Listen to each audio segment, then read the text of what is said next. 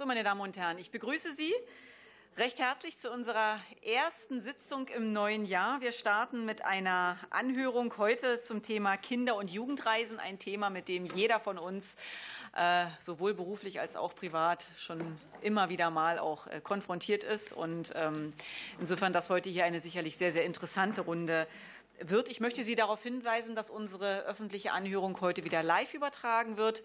Also immer schön freundlich schauen. Ja? Und äh, wir haben uns im Vorfeld mit den Obleuten darauf verständigt, dass wir zwei Runden, zwei Fragerunden, a sechs Minuten pro Fraktion hier ähm, durchführen.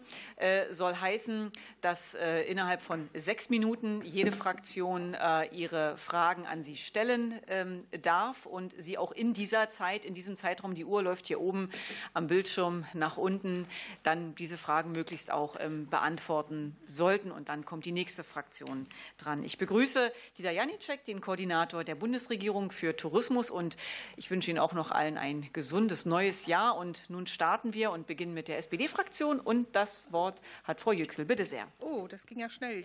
Ich habe gedacht, wir bekommen noch ein paar Statements.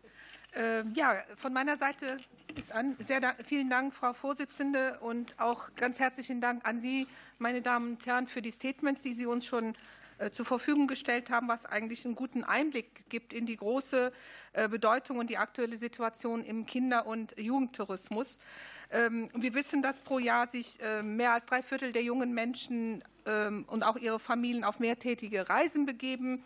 Und viele dieser Reisen sind auch von ihnen selbst organisiert und bieten gerade deshalb einen großen pädagogischen Mehrwert für die Persönlichkeitsentwicklung. Und auch die Werte der Demokratie und Toleranz werden gerade in der heutigen Zeit ja auch vermittelt, was ich sehr, sehr wichtig erachte. Und deshalb wünschen wir uns von der SPD, das wissen Sie, wir sind ja auch in vielen Austausch mit Ihnen, auch in der letzten Legislaturperiode gewesen, dass möglichst viele junge Menschen davon profitieren können. Wir haben mit dem ähm, Bildungs- und Teilhabepaket Aufholen nach Corona sowie dem Zukunftspaket für Bewegung, Kultur und Gesundheit ja schon diese Anliegen unterstützt. Wir wissen aber, dass wir da noch mehr machen müssten gemeinsam. Deswegen habe ich äh, in der ersten Runde eine Frage an Sie, liebe Frau Anne Riedinger, und an Dennis Peinze. Und zwar ähm, hatte ich ja eben schon gesagt, dass Kinder- und Jugendreisen nicht nur die Persönlichkeitsentwicklung äh, äh, fördern, sondern auch die Werte der Demokratie und Toleranz. Sie schaffen Austausch zwischen Kulturen und sind deshalb gelebter Multikulturalismus. Und gleichzeitig beobachten wir aktuell eine verstärkte Bedrohung durch den Rechtsradikalismus in unserer Gesellschaft. So gab es vor wenigen Monaten Berichte, dass eine Kreuzberger Schulklasse bei einem Ausflug in Brandenburg rassistisch bedroht wurde. Deswegen meine Frage, welche Beobachtungen machen Sie in diesem Zusammenhang im Umfeld von Kinder- und Jugendreisen, sowohl bei Reiseteilnehmenden auch in den Destinationen. Und daran anschließend möchte ich gerne wissen, vor welcher Herausforderung Sie diese Arbeit stellt und welche Möglichkeiten Sie konkret gegen Radikalisierung und Menschenfeindlichkeit haben, um da vorzugehen. Und gibt es konkrete Projekte zu Demokratieerziehung und Prävention? Das im Schnelldurchlauf. Vielen Dank. Frau Peinze, äh, Frau Riediger, möchten Sie? Oder Herr Peinze? Dann gehst du auf die Kreuzberger Gruppe ein.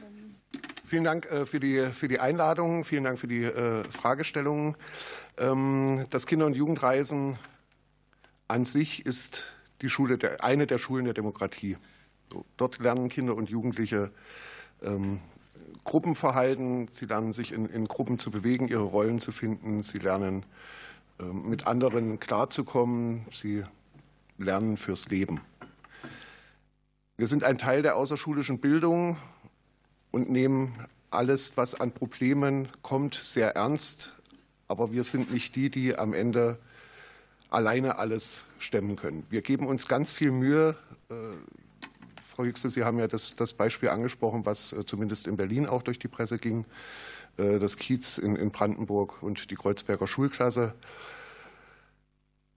Es kann immer wieder irgendwas passieren. Äh, Gott sei Dank in unserem Arbeitsfeld nicht, nicht so viel wie vielleicht in anderen Bereichen. So, und wir nehmen diese Sachen sehr ernst. Die Kolleginnen und Kollegen in diesem Kiez haben den Vorfall sehr ernst genommen, haben sofort darauf reagiert, haben ihre Hilfe angeboten, haben auch noch mal in ihren eigenen Reihen Ursachenforschung gemacht. Woran lag es? Es kann immer wieder passieren, dass sich jemand unter falschem Namen anmeldet. In dem Fall war es, glaube ich, eine Familienfeier die nur dort stattgefunden hat. Jetzt war jetzt keine Freizeitmaßnahme, keine Ferienmaßnahme, es war eine Familienfeier, die die Örtlichkeit dort genutzt haben. Und dort waren halt auch rechtsextreme, verhaltensauffällige Jugendliche mit dabei und die haben dann ähm, diese, diese Kreuzberger Schulklasse drangsaliert und äh, das ging dann so weit, dass die dann auch nach Hause gefahren sind. So.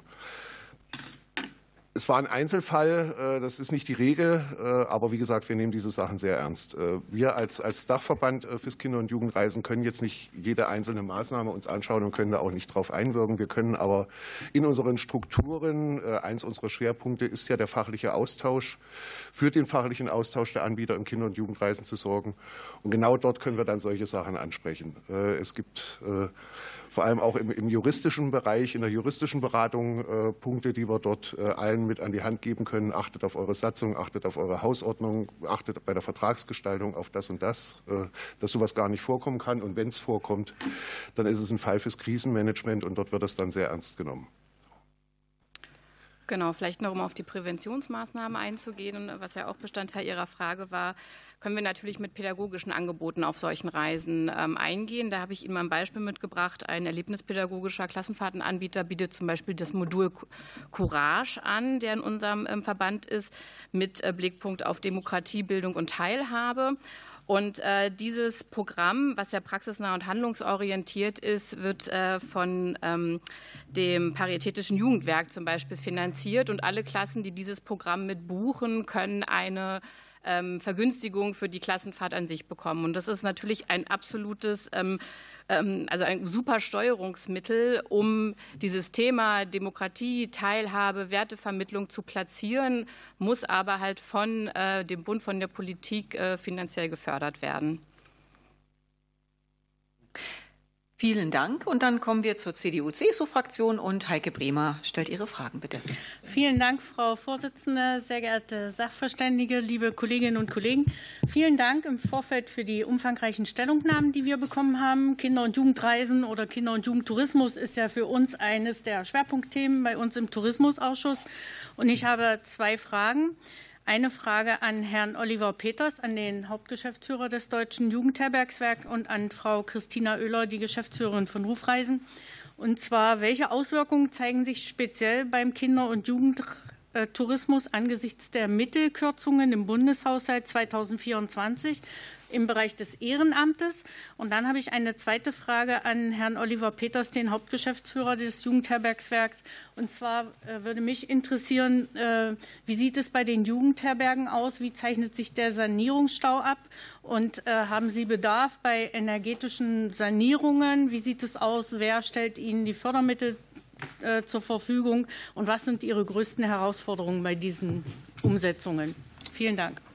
Vielen Dank, Frau Bremer. Erstmal noch danke auch von mir für die äh, Einladung. Gerade die Themen, die Sie gesetzt haben, Pädagogik, Demokratie, Förderung und Ehrenamt, das ist für uns als gemeinnütziger Verband das Hauptthema. Und von daher freue ich mich sehr ganz fix, damit die Kollegin auch noch Zeit hat, ähm, Richtung äh, Bundesfreiwilligendienste. Da geht es ja im Ehrenamt darum. Wir haben zum einen eine ehrenamtliche Führung. Das heißt, wir werden geführt von ehrenamtlichen äh, äh, Mitarbeitern ja, als Verband. Aber jetzt geht es bei der Finanzierung um den Bundesfreiwilligendienst. Hier kennen Sie das ganze Drama im vergangenen Jahr, Kürzungen etc. Da konnten wir Gott sei Dank ja ein bisschen gegenarbeiten. Die Kürzungen sind aufgehoben. Allerdings gibt es noch keine Freigabe für die gleichen Mittel in 24, 25 und auch fortlaufend. Da warten wir drauf. Wir hoffen, gerade für die jungen Menschen, dass wir die gleichen Mittel erhalten. Eigentlich war die Intention, mehr zu bekommen durch Inflation, das kennen Sie auch, ja, war eigentlich die Idee, dass es aufgestockt wird. Ein Punkt noch zu dem Bundesfreiwilligendienst. Ähm, wir halten das für dringend notwendig. Das ist ein soziales Jahr für junge Menschen. Das hilft. Wir haben mehrere hundert jedes Jahr. Wir können das äh, definitiv bestätigen und wir suchen immer neue Mitarbeitende in sozialen Berufen, genauso in der Pflege, aber auch wir. Ähm, und das ist immer eine gute Möglichkeit, junge Menschen für soziale Berufe äh, zu gewinnen, wenn man das gut macht. Ja. So, und deshalb bitten wir darum, dass diese Kürzungen nicht wieder äh, anfallen werden und eher aufgestockt wird. Ähm, zu den finanziellen Mitteln energetische Sanierung, das ist eine riesengroße Herausforderung für uns und vielleicht das nehme ich vorweg. Wir haben zurzeit keine Lösung. Wir sind aus der Corona-Krise raus, das haben wir überstanden, aber das ist unser größtes Thema jetzt in den nächsten Jahren, um quasi auch für meine Enkelkinder vielleicht noch Klassenfahrten zu ermöglichen. Energetische Sanierung heißt bei uns, wir haben 400 Häuser, die saniert werden müssen. Äh, ein Haus in Berlin, in München, das kriegen wir auch selbst finanziert. Das geht. Aber wir haben 85 Prozent der Häuser im ländlichen Raum in einem Ort wie Gräfenwiesbach ja, mit 4000 Einwohnern. Da kriegen wir das nicht hin. Da legen wir jetzt schon Geld drauf oder querfinanzieren es von den großen Häusern. Da brauchen wir Unterstützung von der Regierung, damit wir Kinder-Jugendreisen mit pädagogischem Ansatz als gemeinnützige Organisation hier in Zukunft noch sicherstellen können. Also einen Teil können wir selbst erwirtschaften, aber da äh, brauchen wir Unterstützung. Jugendunterkünfte, Jugendherbergen, Schullandheime, alle, die dazugehören. Ja, äh, ein Hallo auch von mir. Äh, vielen Dank auch ähm, von meiner Seite. Äh, das Thema Ehrenamt ähm, ist die Fragestellung gewesen. Das Ehrenamt ist essentiell für das Kinder- und Jugendreisen, speziell für das betreute Kinder- und Jugendreisen. Es gibt da ja tatsächlich Unterschiede. Wir stehen ähm, für betreutes Kinder- und Jugendreisen eben immer in Begleitung von jungen Menschen, die Jugendgruppen leiten. Damit gibt es eine gewisse Form von Sicherheit. Damit werden überhaupt die Dinge wie Pädagogik etc. sichergestellt. Und das funktioniert nur über das Ehrenamt. Alle anderen Beschäftigungsmodelle kämen in den Mengen und in der Art und Weise, wie das funktioniert, gar nicht in Frage. Dementsprechend sind wir auf das Ehrenamt angewiesen und auf die, ähm, ja, auf die Unterstützung, die es dort gibt. Da gibt es ähm, äh, ja entsprechende Freibeträge, es gibt entsprechende Möglichkeiten, die dürfen nicht weiteren bürokratischen Hürden irgendwie unterliegen. Und natürlich muss man aufpassen, dass das Ehrenamt in Konkurrenz zu anderen Beschäftigungen nicht hinten rüberfällt, weswegen es eben entscheidend ist, hier keine Kürzungen vorzunehmen, sondern im Gegenteil zu gucken, wie kann man Ehrenamtspauschalen anpassen, wie sind die zeitgemäß, wie sind die überhaupt ähm, noch in, wie stehen die noch in einem, in einem Kontext? Denn ein junger Mensch muss sich ja überlegen, kann ich mir ein Ehrenamt leisten? Denn das ist ja eine Zeit, die ich aufbringe, neben Studium, neben Ausbildung, neben anderen Dingen. Ähm, wenn ich quasi die Not habe, dass ich einen Job machen muss, eine Tätigkeit machen muss, muss ich die Zeit ja abwägen. Ich habe ja nur einmal den Tag Zeit und kann nur einmal gucken, was ich machen kann. Und ähm, sicherlich unabhängig von den Werten, die da vermittelt werden, unabhängig von den Erfahrungen, die gesammelt werden, geht es am Ende des Tages auch darum, was kann ich tun. Und deswegen ist es für uns essentiell und, und ja, unausweichlich, dass es eben diesen Ehrenamtsbereich gibt und ähm, die Mehrwerte dort auch gesichert werden und geschaffen werden können. Vielen Dank. Und für Bündnis 90 Die Grünen hat das Wort Caroline Otte. Ja, vielen Dank, Frau Vorsitzende. Ähm, und ja, vielen Dank auch für, an, an die Gäste, für die bisherigen Sachverständigen, für die bisherigen Ausführungen. Ähm, ich hätte zunächst ähm, Fragen an den Bundesjugendring, an Herrn Haag. In Ihrer Stellungnahme sprechen Sie von der Notwendigkeit, bürokratische Hürden abzubauen. Und ein wichtiger Punkt, den Sie dabei konkretisieren, im Anwendungsbereich der Insolvenzversicherungspflicht im Pauschalreiserecht. Ähm, das konkretisieren Sie in Ihrer Stellungnahme. Können Sie uns einmal berichten, wieso diese Klärung für die Reiseleiterinnen relevant ist und ob eine Klarstellung dazu auch in schriftlicher Form im Gesetz verankert werden sollte? Ich hätte noch weitere Fragen. Welche konkreten Maßnahmen und Zielsetzungen erhoffen Sie sich in der nationalen Tourismusstrategie, an der ja gerade das ähm, BMWK arbeitet ähm, zum Thema Kinder- und Jugendreisen. Ähm, was wäre Ihnen dort besonders wichtig? Und eine weitere Frage zu einer weiteren Strategie der Bundesregierung. Das BMFSFJ erarbeitet gerade die nationale Engagementstrategie und auch vor dem Hintergrund des Wandels im Ehrenamtsbereich sehen wir im Bereich der Jugendreisende fehlen viele ehrenamtliche Teamerinnen. Wie könnte man von Bundesseite dieses Engagement weiter fördern und weiter attraktiv machen? Dann fange ich mit der letzten Frage zuerst an. Danke für die Einladung. Und das ist richtig und wichtig, dass Sie dieses Thema zu Beginn des Jahres gesetzt haben. Als ähm, Ausschuss Jugendverbandliche Freizeiten für Kinder und Jugendliche sind sehr häufig Einstieg für ehrenamtliches Engagement.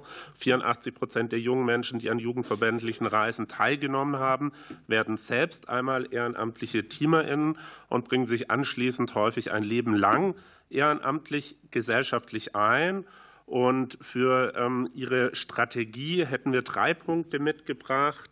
Wir bitten Sie, auf Freistellungsregelungen hinzuwirken, die auch für Studierende und SchülerInnen gut funktionieren. Wir würden Sie bitten, wenn es um die Führungszeugnisse geht, ein Bundeszentralregister ähm, zu schaffen, durch, die, durch das die Träger in Form einer Unbedenklichkeitsbescheinigung direkt die Führungszeugnisse abrufen können. Und wir bitten mit Blick auf die internationale Jugendarbeit sehr stark darum, die Visapraxis für Einreisen junger Menschen, insbesondere aus dem globalen Süden, zu erleichtern. Und ähm, wir haben ja als zentrale ähm, Qualifikationsmerkmal unserer Ehrenamtlichen die Jugendleiterinnen-Card Juleika. Ähm, jährlich 30.000 junge Menschen beantragen diese, nachdem sie entsprechende Schulungen gemacht haben. Und ich bringe Ihnen eine Forderung dieser jungen Menschen mit, einstimmig beschlossen vor zwei Monaten auf unserer Vollversammlung, die sechs Millionen junge Menschen repräsentiert. Und zwar wünschen sich die Ehrenamtliche eine entgeltfreie Integration des Deutschland-Tickets in die Juleika, sodass es eine bundesweite kostenfreie Nutzung des öffentlichen Nahverkehrs als politische Anerkennung ihres äh, ehrenamtlichen Engagements gibt. Und das würde natürlich auch einen signifikanten Beitrag für ein klimafreundliches Kinder- und Jugendreisen leisten.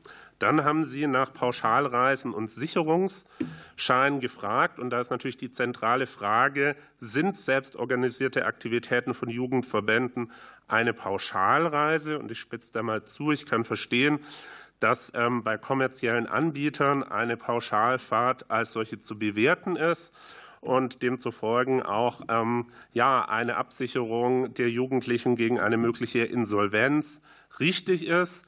Wir sind uns aber doch sicherlich einig, dass wenn 17-, 18-jährige ehrenamtliche GruppenleiterInnen einer Pfadfindergruppe eine Wochenendaktion für ihre Kindergruppe organisieren, ist das keine Pauschalreise. Und wenn sich die örtliche Jugendfeuerwehr mit ihren Fahrzeugen zu einem Jugendzeltplatz in den Schwarzwald aufmacht, ist das auch keine Pauschalreise. Und der europäische Gesetzgeber hat genau das im Blick und im Erwägungsgrund Nummer 19 formuliert, also keine Pauschalreisen, können etwa Reisen gehören, die lediglich wenige Male im Jahr von Wohltätigkeitsorganisationen, Sportvereinen oder Schulen für ihre Mitglieder veranstaltet werden und die nicht öffentlich angeboten werden. Und diese Klarheit fehlt aber dem deutschen Pauschalreiserecht in Paragraph 651a BGB. Die Rückausnahme von Absatz 5 Nummer 1 BGB spiegelt diesen Gedanken durch das Wort gelegentlich nicht ausreichend wider. Und hier können Sie als deutscher Gesetzgeber durch eine kleine Anpassung viel Rechtssicherheit schaffen, Ehrenamt stärken und ohne Mehrkosten effektiv Bürokratie abbauen. Sie müssen nur den Spielraum der EU-Richtlinie aktiv nutzen. Genau das würden wir uns wünschen bei der anstehenden Evaluation des Pauschalreiserechts. Denn essentiell ist festzuhalten, der Staat hat die Verpflichtung und ich denke doch auch selbst ein großes Interesse daran, Engagement in der Jugendarbeit und gerade mit Blick auf Kinder- und Jugendreisen zu fördern, statt diesen bürokratischen Hürden zu bereiten. Und ich glaube, dafür muss man nur erkennen und unterscheiden, dass die Solidaritätsjugend nicht TUI und die THW-Jugend nicht Thomas Cook ist. Vielen Dank.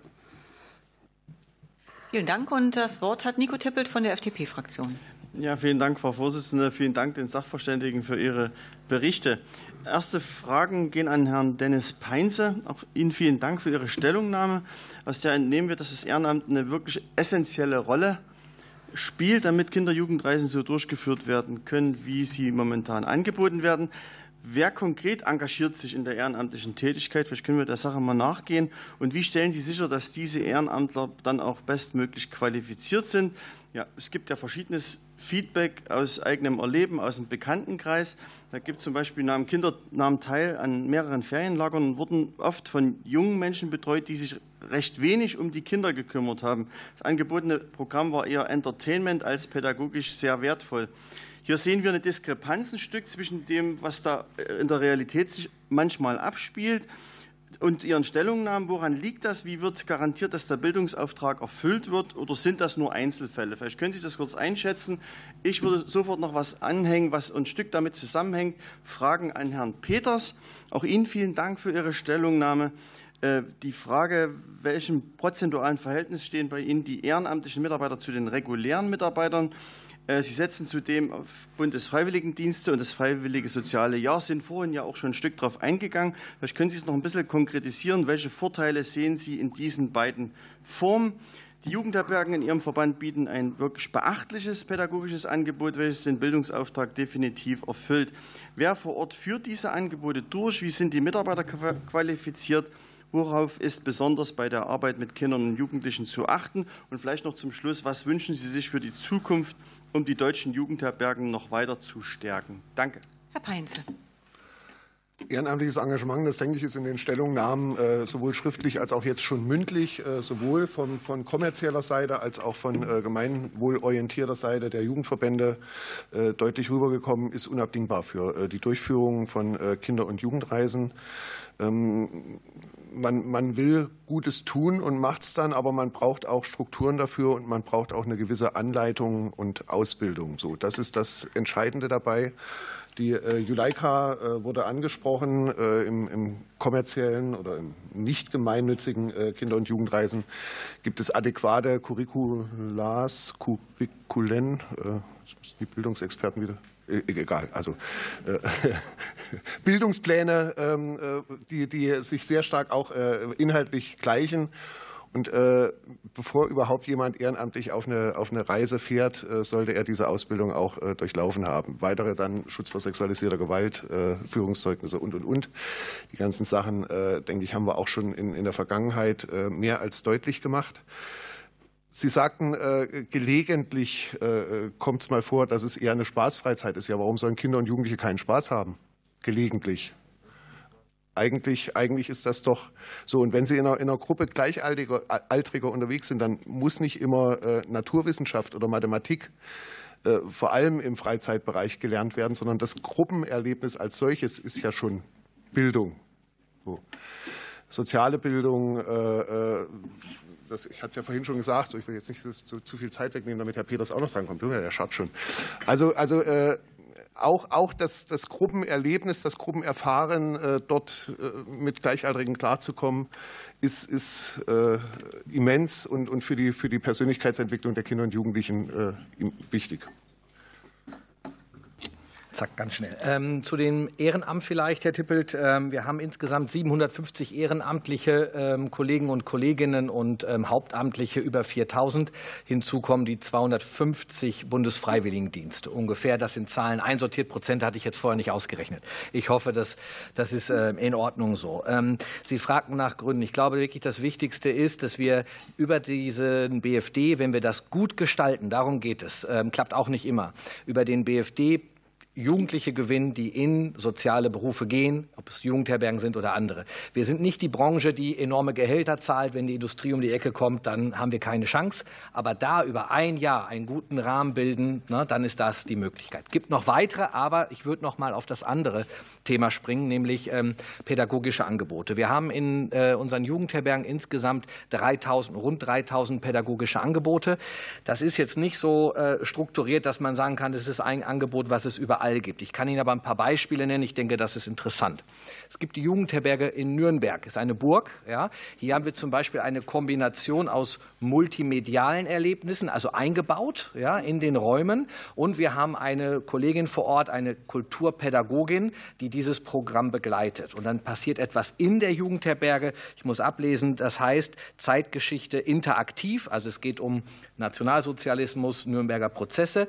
Aber sie gehen auch am letzten Tag der, äh, des Aufenthalts dann raus ähm, auf das Reichsparteitagsgelände, um es auch noch quasi erlebbar und anfassbar zu machen. Das ist ein Thema. Wir haben das aufgeteilt in drei Themenwelten. Einmal Umwelt und Natur, Kultur und Gesellschaft und Gesundheit und Sport. Jetzt waren wir im kulturellen Bereich. Im Sport, da geht es ja um Bewegung der jungen Menschen im Kinder- und Jugendreisenbereich, haben wir beispielsweise in Bad äh, Zwischenah eine ehrenamtliche Segelschule So, das ist eher in diesem Bewegungsbereich dann angelehnt.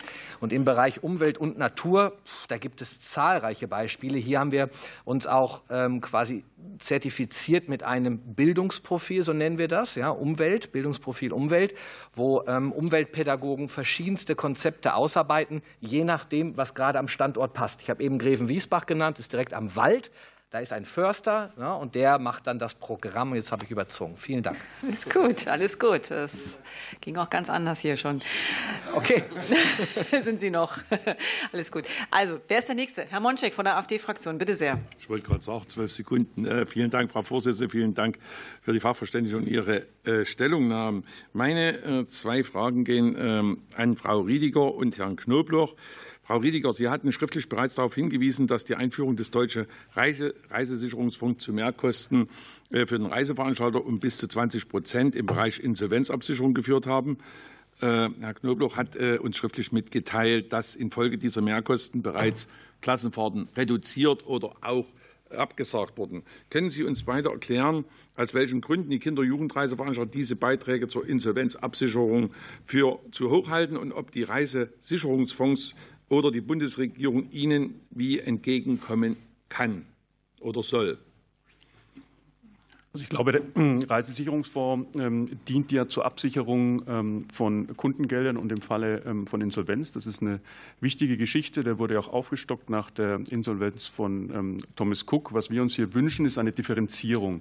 Was zu hohen ähm, Mehrkosten geführt hat ähm, aus diesem Fonds, ist ja die Rückholung von ähm, Kunden, die vor allem auch in Übersee oder in, auf Fernreisen unterwegs waren. Und die wurden dann mussten ja irgendwie zurückgeflogen werden, weil die Airlines gesagt haben, ich kriege von dem Veranstalter kein Geld mehr und wer zahlt mir das Ganze jetzt? Und viele mittelständische Veranstalter, wo wir auch dazugehören, haben ja, wünschen uns da eine, ja, eine Klassifizierung oder einen Unterschied nach einer Risikoklassifizierung. Das bedeutet, wenn wir der 6000 Reisen, die wir etwa im Jahr durchführen, führen wir ähm, etwa nur 800 per Flugzeug durch und das in Europa. Der Rest, den führen wir mit der Bahn und mit dem Bus durch. Das heißt, dass die Risiken, die bei Veranstaltern wie von uns da ähm, vorliegen, die sind wesentlich geringer wie von einem Studienreisenveranstalter, der zum Beispiel Reisen sich ähm, auf Asien spezialisiert hat. Und ähm, von daher ist das wünschenswert, dass da nach Risikoklassen unterschieden wird im Beitrag. Okay. Genau, also es braucht unbedingt eine ähm, Differenzierung, wo die Reise auch hingeht. Ne? Herr Knoch hat schon gesagt, im Kinder- und Jugendreisen gehen äh, die Fahrten oft ins benachbarte Bundesland, vielleicht in die Anrainerstaaten, aber wie gesagt nicht in die Übersee, okay. wo einfach diese Rückholungskosten und das Risiko für diese Kosten viel größer ist. Mhm. Ja. Ähm, und da sehen wir halt, dass da, da, da wird nicht unterschieden. Ja? Da wird alles in einen Topf geworfen, die Prämien sind gleich, die Prozentsätze sind gleich. Und ich hatte mit einem äh, Klassenfahrtenanbieter äh, mal gesprochen, der mir seine Zahlen genannt hat. Also die äh, transportieren 320.000 Teilnehmer im Jahr und haben vor dem Fonds 40.000 Euro für die Absicherung bezahlt und zahlen jetzt 850.000 Euro, obwohl sie eine gute Bonität haben, obwohl sie dieses geringe ähm, Repatriierungsrisiko haben. Sie haben keine Anzahlungsforderung bei Buchung und ähm, so eine Klassenfahrt ist auch eine andere Struktur, als wenn ich so Einzelreisende zusammentue oder als ob ähm, ne, und oder als wenn Einzelreisende sich eine Reise bei uns ähm, äh, beim Reisebüro buchen. Das war jetzt ein Beispiel für einen großen Anbieter. Äh, die kleineren trifft es natürlich noch viel mehr auch, weil auch deren Absicherung, selbst wenn sie nicht im Fonds sind, die Kosten sind enorm gestiegen. Und äh, deswegen möchten wir hier einfach noch mal darauf hinweisen, dass die Branche da differenziert betrachtet werden muss. Super, dann kann ich gleich noch meine zweite äh, Frage an den Herrn Peinse stellen. Wie sollen die Bundestagsabgeordneten seine Forderung erfüllen, dass Schul- und Klassenfahrten bundesweit von der kommunalen Bettensteuer befreit werden. Das dürfte ja nicht die MDBs, äh, für die MDBs schwer werden, da die Rechtsgrundlage entweder Ländergesetze oder gemein, äh, gemeindliche Satzungen auf der Grundlage von Ländergesetzen ja sind. Also wie, soll, wie stellen Sie sich das vor, dass wir das machen können, wenn es die Länder doch und die Gemeinden Kommunen in der Hand haben? Zunächst mal äh, wollte ich, wollte ich mit dieser Forderung auf das Problem an sich hinweisen so, dass äh, teilweise in, in Kommunen äh, die Bettensteuer auch auf Klassenfahrten angewandt wird und es auch keine Ausnahmeregelung da gibt. Äh, zusätzlich zu den schon überall gestiegenen Kosten verteuert das dann quasi auch nochmal die, das, das Angebot wie sage ich immer so schön, es, es wird ja von, von, Bundestagsabgeordneten auch schnell gesagt, wenn es ums Thema Bildung geht, äh, Bildung ist ja Ländersache, äh, lassen Sie mich damit in Ruhe, Herr Peinse, dann sage ich immer, aber Sie kommen doch auch aus einem Bundesland, äh, Herr oder Frau Abgeordnete. Sie sind politisch irgendwo verortet, Sie sind ja nicht hier im Regierungsviertel zu Hause, sondern sind in Bayern oder in Brandenburg oder irgendwo zu Hause, wo Bettensteuer erdacht und, und erfunden und angewandt wird und haben auch dort Einflussmöglichkeiten als Gerne. Bundestagsabgeordnete, als Bundestagsabgeordneter. Nutzen Sie das. Es war etwas nicht deutlich für uns rübergekommen. Vielen okay. Dank, werden wir selbstverständlich tun. Jetzt haben wir sogar noch eine Minute Zeit. Ähm, die Frage nach der Bettensteuer insgesamt im Ländergesetz kann ich Ihnen zusagen als Kreisrat und äh, werde ich gerne aufnehmen, auch in die Destination dort noch mal ansprechen. Übrigens in Sachsen wird äh, das bestimmt ein Thema werden. Vielen, vielen Dank für Ihre Zuarbeit. Damit sind wir mit der ersten Runde am Ende und äh, starten wieder mit der SPD-Fraktion. Und Frau Yüksel hat das Wort. Ja, vielen Dank, Frau Vorsitzende.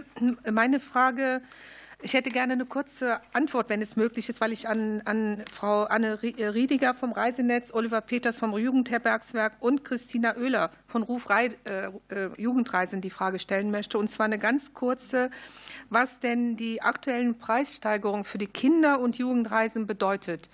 Äh, für mich ist ganz wichtig, ähm, ob Sie sagen können, ob mehr als früher Ausgrenzung von finanziell benachteiligten Jugendlichen stattfindet. Und ich interessiere mich hier sowohl für die Auswirkungen auf Jugendherbergen, kommerzielle äh, Reisen sowie die selbstorganisierten gemeinnützigen Reisen. Vielen Dank. Ähm, genau, ganz schnell. Also wir verzeichnen Preissteigerungen auch durch so künstliche Hürden wie die Bettensteuer, ne, wie die, ähm, den Reisesicherungsfonds, den wir gerade schon angesprochen haben, aber natürlich ähm, durch die Inflation, die gestiegenen Energiekosten, also ist eine Lebensmittelkosten. Das Kinder- und Jugendreisen ist davon auch betroffen.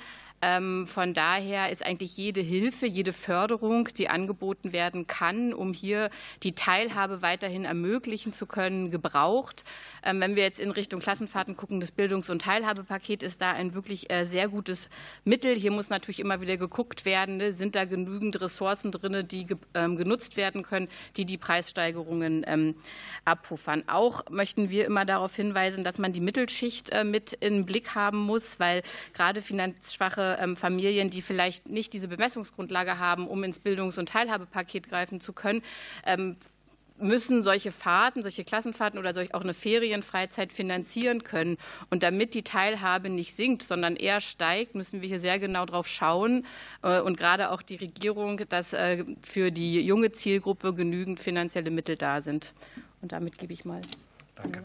Ja, ich würde, ich würde ergänzen, also das ist die größte Herausforderung, die wir aktuell im Tagesgeschäft haben. Ähm, wir müssen Preise erhöhen. Wir versuchen, das so gering wie möglich zu halten. Als Gemeinnützige müssen wir keine Gewinne machen, aber trotzdem werden die Lebensmittel für uns teurer, Gehälter und so weiter. Also Problem ist da. Ähm, wir versuchen, Lösungen zu finden, aber wir werden damit auch äh, Familien haben oder auch im Schulfahrtenbereich, die sich das nicht mehr leisten können. Das ist wirklich so gegeben. Zum einen geht es um die Kindergrundsicherung, wo wir sehen, sollten in der Zukunft, dass man da die Bürokratisierung auch abschafft, also einfachere Wege schafft für Familien, die es sich nicht leisten können, den Weg einfach zu machen, dass für Ihr Kind das auch bezahlt wird. Es ist wirklich wichtig, dass man im Klassenverbund fährt. Wenn da jemand nicht mitfährt, Sie werden das kennen aus Ihrer eigenen Fahrt, vielleicht ist schon ein bisschen länger her, aber ja, wenn Sie nicht dabei sind, sind Sie raus. Und äh, das müssen wir sicherstellen. Wir versuchen das ein bisschen mit Eigenmitteln, aber äh, das ist nur bedingt möglich. möglich. Ganz kurz noch, Frau Yüksel, Sie hatten mit uns das Aufholpaket nach Corona. Da haben wir Kinder und Jugendliche nach Corona in eine Freizeit gebracht. Das war sehr wertvoll. Wir haben gemerkt, wie nötig die Kinder es hatten, aus, dieser, aus diesem Kinderzimmer rauszukommen. Ich glaube, mit einer Fahrt ist das nicht getan. Und ähm, da sind viele Kinder dabei, die sich das finanziell nicht leisten können oder die Familien. Und deshalb wäre da eine Fortsetzung, in welcher Form auch immer, wir sind da offen, auch ob wir einen Teil dazu beitragen können, extrem hilfreich. Danke. Ähm, ja, die Preissteigerungen sind definitiv da, weil sie sicherlich den Tourismus auch stark getroffen haben durch die veränderten ja, sagen wir mal, Lebens- und Arbeitsbedingungen, die wir auch haben. Stichwort Fachkräftemangel trifft natürlich die Dienstleistungsbranche und den Tourismussektor enorm.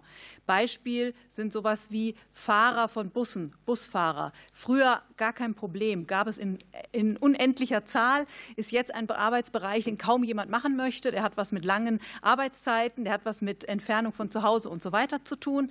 Dementsprechend schwierig ist es für Unternehmen, gute Kräfte zu finden. Das wiederum geht nur über das Mittel Erhöhung von Löhnen, Gehältern etc. und anderen Arbeitsbedingungen. Und das schlägt sich natürlich, das wird weitergereicht. Der Tourismus ist ja immer eine Kette, das ist eine Lieferkette, in der eine Menge Dienstleister drin hängen. Und so schlägt sich das natürlich dann am Ende des Tages auf die Reise nieder. Und so muss man als Reiseveranstalter, und wir sind äh, natürlich ein wirtschaftliches Unternehmen, muss es niederschlagen. Ja, die gleiche Spirale dreht sich bei uns natürlich auch. Auch die Mitarbeitenden müssen, wollen und und sollen natürlich auch angepasste Gehälter bekommen. Und ja, das bedeutet, dass nicht mehr alle Kinder und Jugendlichen aus allen Familien an diesen Reisen teilhaben werden können. Und es trifft natürlich, und das ist sicherlich in den nächsten ein, zwei, drei Jahren noch stark zu bemerken, es trifft dann wieder die Kinder und Jugendlichen, die auch in den Corona-Zeiten diejenigen waren, die getroffen waren. Wir dürfen nicht vergessen, die Jugendlichen, die jetzt mit uns reisen, sind die Kinder der Corona-Zeit. Also sie waren dann Kinder und werden jetzt Jugendliche. Das heißt, die Generation kommt ja erst noch. Und äh, sicherlich sind es die Kinder, die auch mehr zu Hause saßen, wo es weniger nette Angebote gab, ähm, wo weniger Möglichkeiten war, sich gut zu unterhalten. Das sind wieder jetzt die, die nicht richtig rauskommen. Und dieses Nicht-Rauskommen, diese keine Erfahrungen außerhalb des Elternhauses zu sammeln, das ist etwas, was sich lange, lange Zeit niederschlagen wird. Das hat was mit, damit zu tun, wie gehe ich mit Menschen um, wie, wie, wie interagiere ich mit Menschen. Und da geht es noch nicht mal nur darum, sind es jetzt Fremde, sind es Leute aus anderen Kulturen, sondern tatsächlich das Miteinander. Wie, wie, wie benehme ich mich eigentlich in einem Setting, wo ich nicht jeden kenne? Wie gehe ich miteinander um? Was sind soziale Kompetenzen? Und das sind wieder die Kinder und Jugendlichen, die davon getroffen werden. Und deswegen muss man da sehr, sehr sorgsam mit umgehen und ähm, die verschiedenen Facetten berücksichtigen. Darf ich noch mal ganz kurz was ergänzen?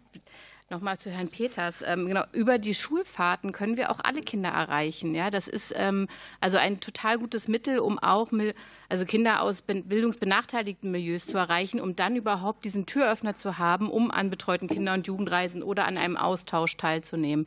Daher, ne, also nochmal das Argument von Herrn Peters, alle Kinder sollten teilnehmen und dabei sein, kann man damit auch nochmal sehr gut unterstreichen. Vielen Dank. Und wir sind damit bei der Union. Und die Frage stellt Kerstin Vierecke.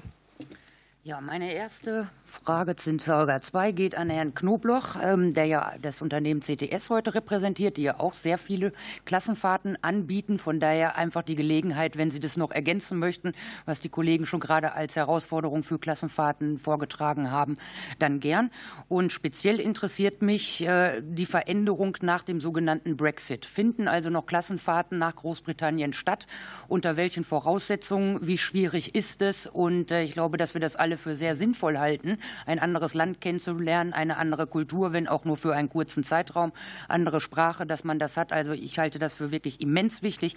Was wären da Ihre Vorschläge, wie wir das zeitnah ähm, ändern könnten? Und dann habe ich noch eine Frage an Frau Riediger. Frau Werner und ich waren ja bei Ihrem Kongress zum, zum Kinder- und Jugendreisen und da kam ja der Wunsch ähm, hervor, dass es ähm, eine wissenschaftliche Studie, einen Forschungsauftrag zum Kinder- und Jugendreisen, ähm, Jugendtourismus geben soll. Können Sie vielleicht hier allen noch mal verdeutlichen, warum Sie das für so sehr wertvoll erachten? Danke. Also ich kann ein paar Zahlen nennen. Äh, vor dem Brexit ähm, hat CTS-Reisen etwa 60.000 Schülerinnen und Schüler im Jahr nach Großbritannien ähm, gebracht. Wir sind bei diesen Zahlen, seitdem der Brexit äh, vollzogen wurde, lange nicht. Das war eine der größten Abteilungen bei uns ähm, im Hause. Und das hat natürlich damit zu tun, dass sich die Einreisebedingungen geändert haben. Äh, es ist seit dem Brexit ein Pass notwendig. Und jetzt kann sich jeder selber mal fragen, wenn er ähm, ja, Kinder, Jugendliche zu Hause hat, wessen Kind einen Pass hat. Und wir haben gerade von den gestiegenen Preisen gesprochen. Äh, und bei Reisen nach Großbritannien kommt dann etwa noch ein Reisepass dazu, zwischen 60 und 70 Euro, die Gebühr plus ein Foto. Und da können Sie sich auch vorstellen, wie groß die Begeisterung äh, an meinem Elternabend ist in der fünften oder sechsten Klasse, dass bei einer Reise, das noch on top kommt, die nur fünf Tage dauert und vielleicht die einzige Reise ist in den fünf Jahren, solange ist der nämlich gültig für jüngere Jugendliche, dass das noch on top kommt. Ähm, ein weiterer Punkt ist, dass die Liste der Reisenden abgeschafft wurde. Die Liste der Reisenden hat ähm, Schülerinnen und Schüler aus Non-EU-Staaten ermöglicht, ohne Visa Großbritannien zu besuchen. Ähm, jetzt sind Visa-Kosten hier im Raum zwischen 200 und 300 Euro und es ist nicht klar, ob das Visa genehmigt wird. Die Kosten bleiben dann auf jeden Fall bei dem jeweiligen hängen und auch hier trifft es dann vor allem Kinder und Jugendliche aus ähm, Familien, die sowieso vielleicht schon etwas ähm, finanzschwach aufgestellt sind.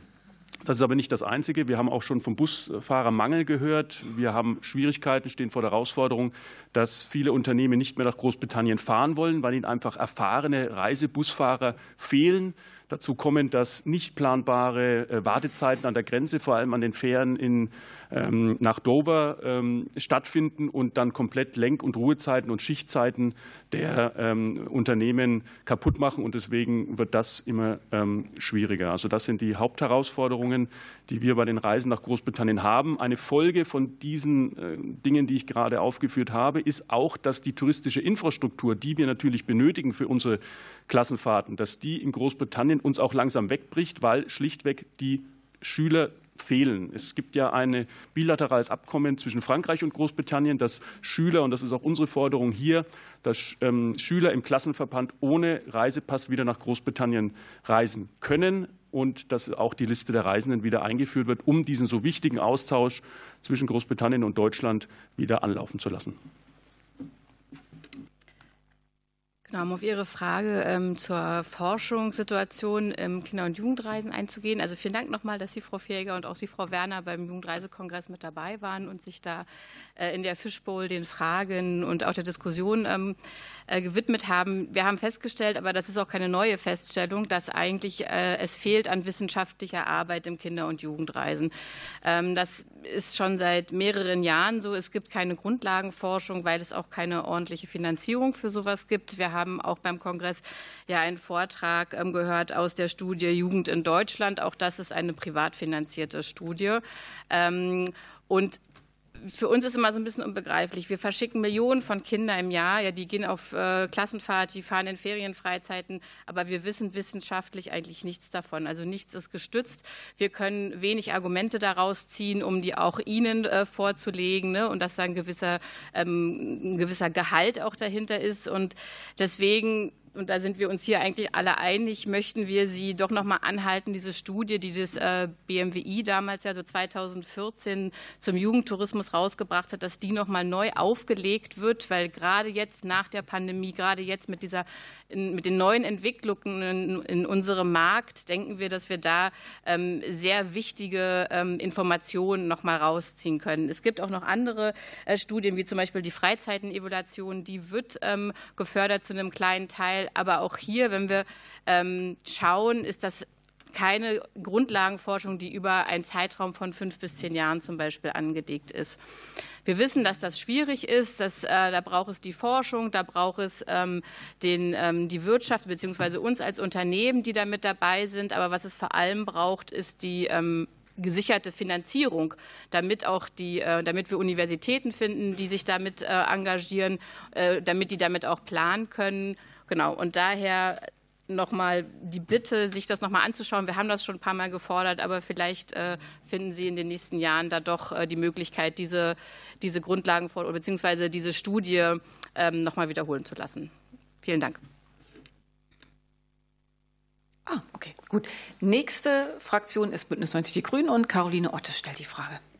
Ja, vielen Dank. Äh, meine Fragen gehen auch an Frau Riediger vom Reisenetz. Ähm, Sie haben bereits gesprochen und auch in Ihrer Stellungnahme sprechen Sie von ähm, steigenden Kosten für Kinder- und Jugendreisen und dass das eben auch dazu führt, dass äh, Familien sich ähm, die Schulfahrten nicht mehr leisten können und dass es auch dazu kommt, dass Schulfahrten abgesagt werden müssen. falls Sie uns dies mitteilen können, inwieweit lässt sich einschätzen, Gibt es genauere Zahlen, Evaluierungen dazu, wie viele Familien sich keine Reise für ihre Kinder leisten können und wie oft das dann tatsächlich dazu führt, dass Reisen gar nicht mehr stattfinden können?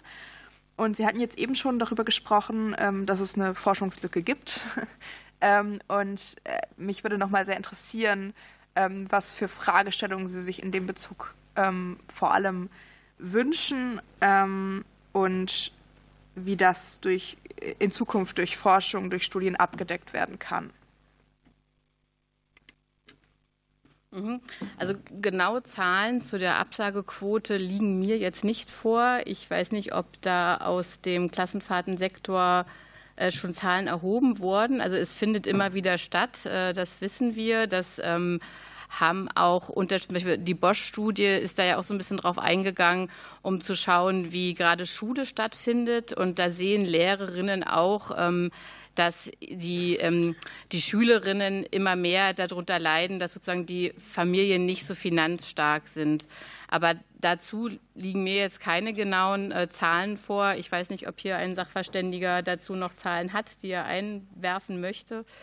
Ähm, aber da können wir gerne mal, wenn das von Interesse ist, ähm, mal genau nachgucken, also auch ähm, mit dem Verband der führenden Schulfahrtenanbieter, ob wir da Zahlenwerk zusammentragen können, beziehungsweise auch hier noch mal ins Gespräch gehen. Genau. Zu der ähm, Grundlagenforschung, ich meine, da interessiert uns natürlich, ähm, was bewirkt Kinder- und Jugendreisen also? Also wir wissen aus der Erfahrung, dass Kinder- und Jugendreisen ne, zum, zur ähm, persönlichen Entwicklung ähm, beiträgt, ähm, alles, was in unseren Stellungnahmen ja zum Thema ähm, Pädagogik auch genannt wurde. Aber hier wollen wir natürlich auch wissen, ähm, wie kann das Gesetz also gezielt durchgeführt werden? Welche, ähm, welche ähm, Voraussetzungen muss es geben, damit Kinder- und Jugendreisen gesichert stattfinden können. Wir können da in so viele Bereiche gucken, ja, also in das äh, selbstorganisierte Reisen, in das betreute Reisen, in das Schulfahrtenreisen. Ähm, wir können ähm, drauf schauen, welche Strukturen, also welche Milieus teilnehmen, was sind Hinderungsgründe. Also das ist ziemlich mannigfaltig, da muss man sich wahrscheinlich auch das ein oder andere raussuchen. Das hängt wiederum auch von dem Forschenden ab. Ähm, aber solche Zahlen sind für uns alle natürlich sehr viel wert, um dann auch gefördert Programme einzusetzen. Ja, wo fehlt es? Ähm, wo können Gelder gut platziert werden, damit ähm, wir vor allem die Zielgruppe fördern und natürlich auch zu resilienten und starken jungen Menschen entwickeln können. Darf ich noch kurz ergänzen, wenn wir noch ein paar Minuten haben? Perfekt. Weil ich finde, ein, ein spannendes Thema, das hätte ich mir noch gewünscht, aber dann bringe ich es jetzt äh, mit ein in, diesem, äh, in dieser Fülle von Pädagogik. Äh, was, was uns auch beschäftigt, ist ja nicht nur der Preis, ne, weshalb die Kinder vielleicht nicht mitreisen können. Ich glaube, ein wesentlicher Faktor, und das möchte ich gerne im Tourismusausschuss platzieren, ist das Thema Inklusion. Ja, und das haben wir bei Schulfahrten, das haben wir woanders. Das heißt, wie können wir es ermöglichen, dass Kinder nicht nur vom Preis her nicht äh, also sich das leisten können, sondern auch, dass jedes Kind, ob es im Rollstuhl ist, ob es eine andere Behinderung hat, mitreisen kann. Und ich glaube, das ist ein Thema, was wir hier äh, neben, neben Preisgestaltung, Förderung von, von Dingen mit verorten verorten sollten. Wir haben das Thema Reisen für alle. Puh, ja, wenn man das äh, durchführt, das ist echt extrem aufwendig. Wenn wir das einfacher hinbekommen, würden wir viel mehr Häuser zertifizieren. Wir haben jetzt gerade knapp 100. Ja. Ähm, wir könnten da viel, viel mehr machen. Aber ich glaube, das ist etwas, wo wir uns neben Preisgestaltung, neben Fördergeldern unterhalten sollen, dass wir Reisen für alle möglich machen können, egal welcher Geldbeutel und äh, ob mit oder ohne Behinderung. Danke. Dann darf ich vielleicht auch noch drei Zahlen ähm, ergänzen an der Stelle. Ähm, eine Umfrage bei uns in den Mitgliedsorganisationen, dem Jugendverbandlichen Kinder- und Jugendreisen, hat ergeben, dass die Preissteigerung seit 2019, vier Jahre bis 2023, bei 25 Prozent liegt. Und das ist schon massiv, wenn man weiß, dass im Kinder- und Jugendplan, unserem zentralen ähm, Förderinstrument, die Tagessätze gleich geblieben sind. Und das erhöht natürlich den Druck, wenn wir die Preise halten wollen. Und das ist unser Ziel, um alle Kinder und Jugendlichen mitzunehmen, auch auf die Bildungsstätten und auch dazu eine Zahl. Ähm, wir haben eine Studie mit 450 teilnehmenden gemeinnützigen Freizeit- und Übernachtungsstätten gemacht. Und da ist das Ergebnis, ähm, dass der Investitionsbedarf dieser Anzahl an Einrichtungen bei 400 Millionen ähm, liegt. Und die Bundesregierung hat sich das ja im Koalitionsvertrag vorgenommen. Und wir sehen aber noch keine Anstrengungen, sondern eher, dass das zwischen BMFSFJ, BMWK und dem Bauministerium hin und her geschoben wird, wer es denn nun umsetzt. Das wäre also ein dringender Bedarf. Und wir sehen auch den Bedarf nach einer Novellierung der Studie, sind auch gerne mit an Bord, da ja doch auch gemeinnützige ähm, Reiseanbieter über 90 Prozent der Angebote machen, sollten wir da in keinem Fall fehlen. Damit sind wir bei der FDP-Fraktion und Nico Tippel stellt die Frage. Ja, vielen Dank, Frau Vorsitzende. Herr Peinze, ich will noch mal rückfragen oder noch mal nachhaken, und zwar, wie, wie Sie die Qualität Ihrer Betreuung reflektieren, ob es irgendeine Form von Supervision gibt ist, oder ob das bei Ihnen eben alles konfliktfrei abläuft. Äh, mir geht es eben nicht um Spaßbefreiung. Natürlich sollen die sich austoben können, keine Frage. Aber mir geht es einfach ein Stück um die notwendige Sorgfalt, wie Sie da vielleicht damit umgehen. Vielleicht gibt es da Prozesse und Sie können uns das noch mal kurz erläutern. Dann wollte ich die Frau Riediger noch mal fragen.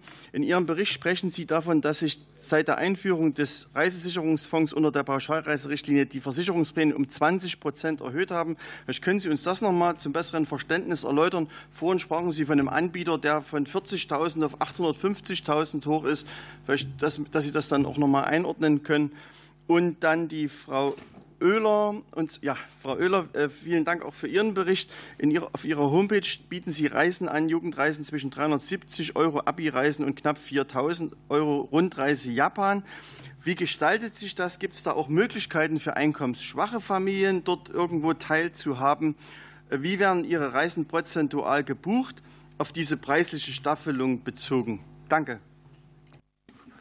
Also sind Sie alle einig, dass das Spaß immer irgendwo mit dazugehört. Man muss das ja gerne machen, was man macht. Und insofern äh, sollte das kein, kein Ausschluss und kein Hinderungsgrund sein. Ansonsten habe ich ja darauf hingewiesen. Es gibt äh, ganz klar die, die äh, Regelungen, die, die für die Juleika-Ausbildung, die Rahmenbedingungen, die für die Juleika-Ausbildung gelten, genauso wie das Curriculum, was im, im, im gewerbliche Anbieter in ihrer BetreuerInnen-Ausbildung anwenden. Das sind ganz klar alle, alle Punkte, die eventuell auf einer Kinder- und Jugendreise Weise äh, auftreten könnten, sind dort äh, vorgesehen. Das geht von juristischen Fragestellungen, Aufsichtspflicht und Haftung über äh, Reiserecht bis hin zu pädagogischen Themen, Erste Hilfe und, und, und. Also das ist alles ganz genau durchdekliniert. Da gibt es auch Zeit. Fenster, die, die eingehalten werden müssen und, und, und. So. Zusätzlich werden auch durch, durch freie Träger, durch äh, gewerbliche Anbieter Zusatzmodule äh, angeboten. Äh, wir als Bundesforum Kinder- und Jugendreisen bieten auch einmal im Jahr Aufbauschulungen an für Themenbereiche, die jetzt im Curriculum oder in den Juleika-Richtlinien nicht unbedingt mit drinne stehen, aber aktuell wichtig sind. Im Moment ist es äh, äh, gerade die, die, psychische Belastung, die äh, nicht nur die Kinder und Jugendlichen betrifft, sondern auch die BetreuerInnen äh, betrifft, weil die ja mit den Kindern und Jugendlichen umgehen müssen. So. Das ist ein, ein ganz wichtiges Thema, was im Moment, äh, ich will nicht sagen richtig boomt, weil das ist der falsche Ausdruck, aber wir nehmen so wahr, dass da großes Interesse äh, dran ist. Juristische Fragestellungen dann ums Thema Hausrecht sind, sind auch immer wieder äh, äh, Angebote, die, die ganz stark äh, nachgefragt werden und, und, und. Also da gibt es schon, schon klare Richtlinien und klare Inhalte und die werden vermittelt. Wenn ein Träger, ein Anbieter dann auch noch für sein Betreuungspersonal Supervision anbietet, dann ist es natürlich super optimal. Wir empfehlen es. Ich kann es auch nur jedem empfehlen. Aber das ist, nicht, das ist dann an der Stelle nicht, nicht Pflicht. Genau, um nochmal auf die Frage zum Reisesicherungsfonds einzugehen. Also es ist ja nicht, sind ja nicht nur die gestiegenen Kosten, die ich ja jetzt schon genannt habe, die, denke ich mal, auch vergegenwärtigt haben, über welche Summen wir da reden. Es ist auch einfach der Aufwand, den so ein mittelständiges Unternehmen hat. Ja, also wir haben einen Verband bei uns mit dabei, der musste in den Reisesicherungsfonds wechseln und es hat einfach mal fünf bis zehn Arbeitstage gebraucht, ehe dort alles abgeschlossen war, ehe die da drinnen sind, ehe die abgesichert waren. Also das ist ein enormer Aufwand, ähm, auch mal so in Richtung ähm, äh, ja, Bürokratie und Entbürokratisierung. Ähm, grundsätzlich fällt uns da aber auch noch zu ein, dass die Beschwerdefristverlängerung in der Pauschalreiserichtlinie gerne von zwei auf ein Jahr gekürzt werden könnte, weil wer beschwert sich denn zwei Jahre nach Abschluss einer Reise noch über die eigentliche Reise? Ähm, auch solche Begriffe wie außerordentliche Umstände sind da nicht eindeutig geklärt und das erschwert wiederum die Arbeit für das Unternehmen, wenn es da dann doch mal irgendwie zu einem Konflikt äh, oder zu einer ähm, äh, rechtlichen Auseinandersetzung kommen. Also hier ähm, auch nochmal in Richtung Pauschalreiserichtlinie gibt es noch ähm, unserer Meinung nach ähm, Nachsteuerung und Verbesserungsmöglichkeiten. ne, auch hier die Finanzierung ist das eine, aber die Umsetzung ist das andere. Und es ist aktuell äh, eher eine Belastung zu dem, wie es vorher war. Aber es geht natürlich vor allem darum, die Reise abzusichern und das für den Verbraucher so, ähm, ne, so absicherung wie möglich zu machen. Ähm, dennoch muss es für die Unternehmen ja umsetzbar bleiben.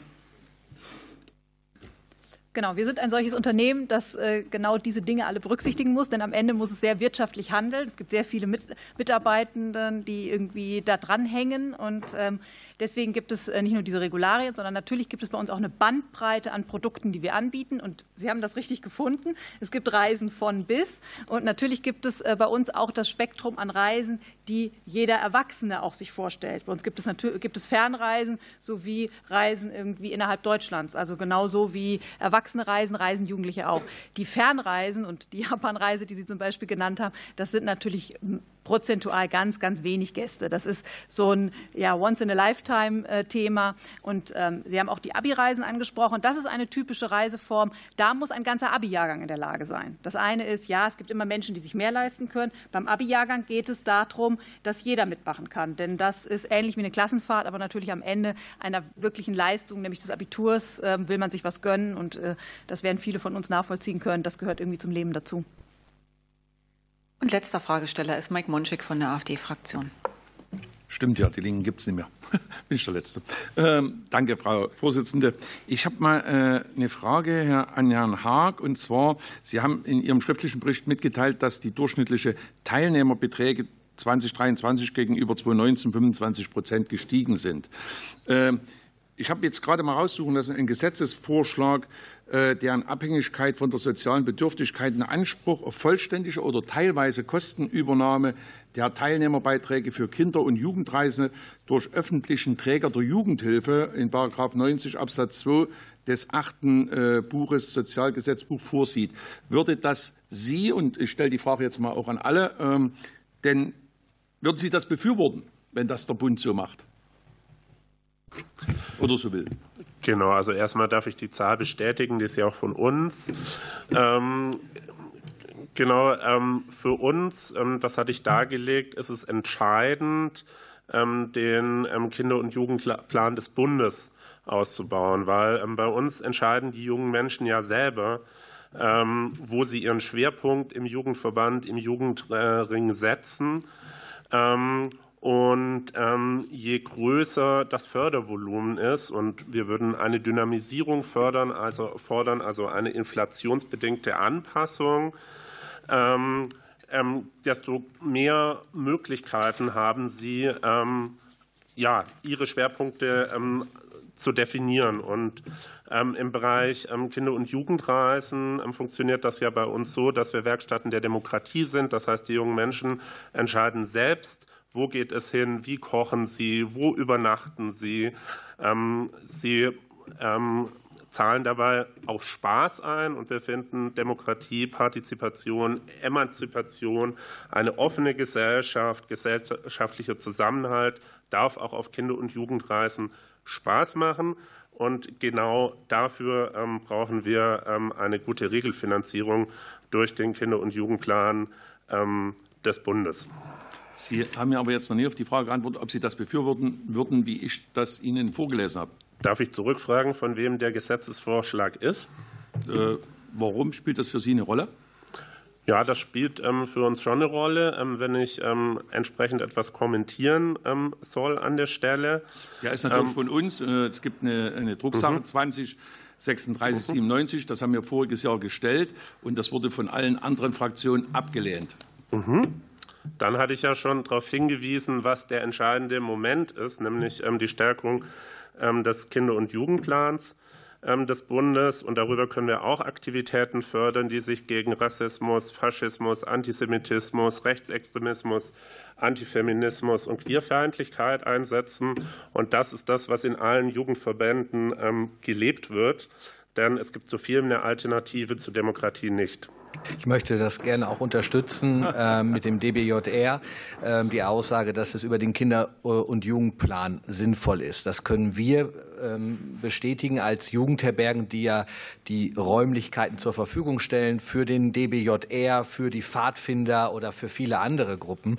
Und wenn beim KJP die Sätze nicht erhöht werden, ja, dann können sich diese Pfadfindergruppen einfach nicht mehr zehn Fahrten leisten, sondern nur noch acht. Da haben wir auch schon mal drüber gesprochen. Und von daher ist da der, der Hebel, wo Sie wirklich das Kinder- und Jugendreisen unterstützen können, ähm, gerade von so gemeinnützigen Verbänden, Pfadfinder, alles, was dazugehört. Danke. So, wir haben noch zwei Minuten. Gibt es noch Fragen? Gibt es keine mehr.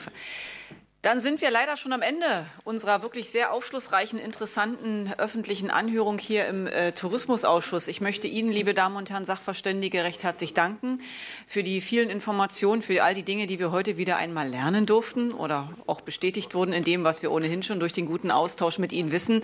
Ganz, ganz herzlichen Dank dafür. Ähm, ich freue mich, wir freuen uns auf einen weiteren Austausch mit Ihnen, ähm, hoffentlich auch eine baldige Umsetzung all der Dinge, die Sie uns hier heute vorgetragen haben. Ich sage ganz herzlichen Dank, freue mich auf ein Wiedersehen, auf unsere weitere Zusammenarbeit, wünsche Ihnen jetzt eine, ja, eine gute Heimfahrt und ich unterbreche die Sitzung und wir machen Viertel nach vier weiter mit unserer regulären Ausschusssitzung. Wir hatten ja gerade äh, zwei Minuten. Äh, äh Oh, oh, oh, oh, Herr Peinze, oh no, ich habe offiziell jetzt die Sitzung beendet. Wir können aber gern bilateral. Wir haben noch 15 Minuten, bis es dann, dann weitergeht. So. Ja, machen wir so. Bis gleich.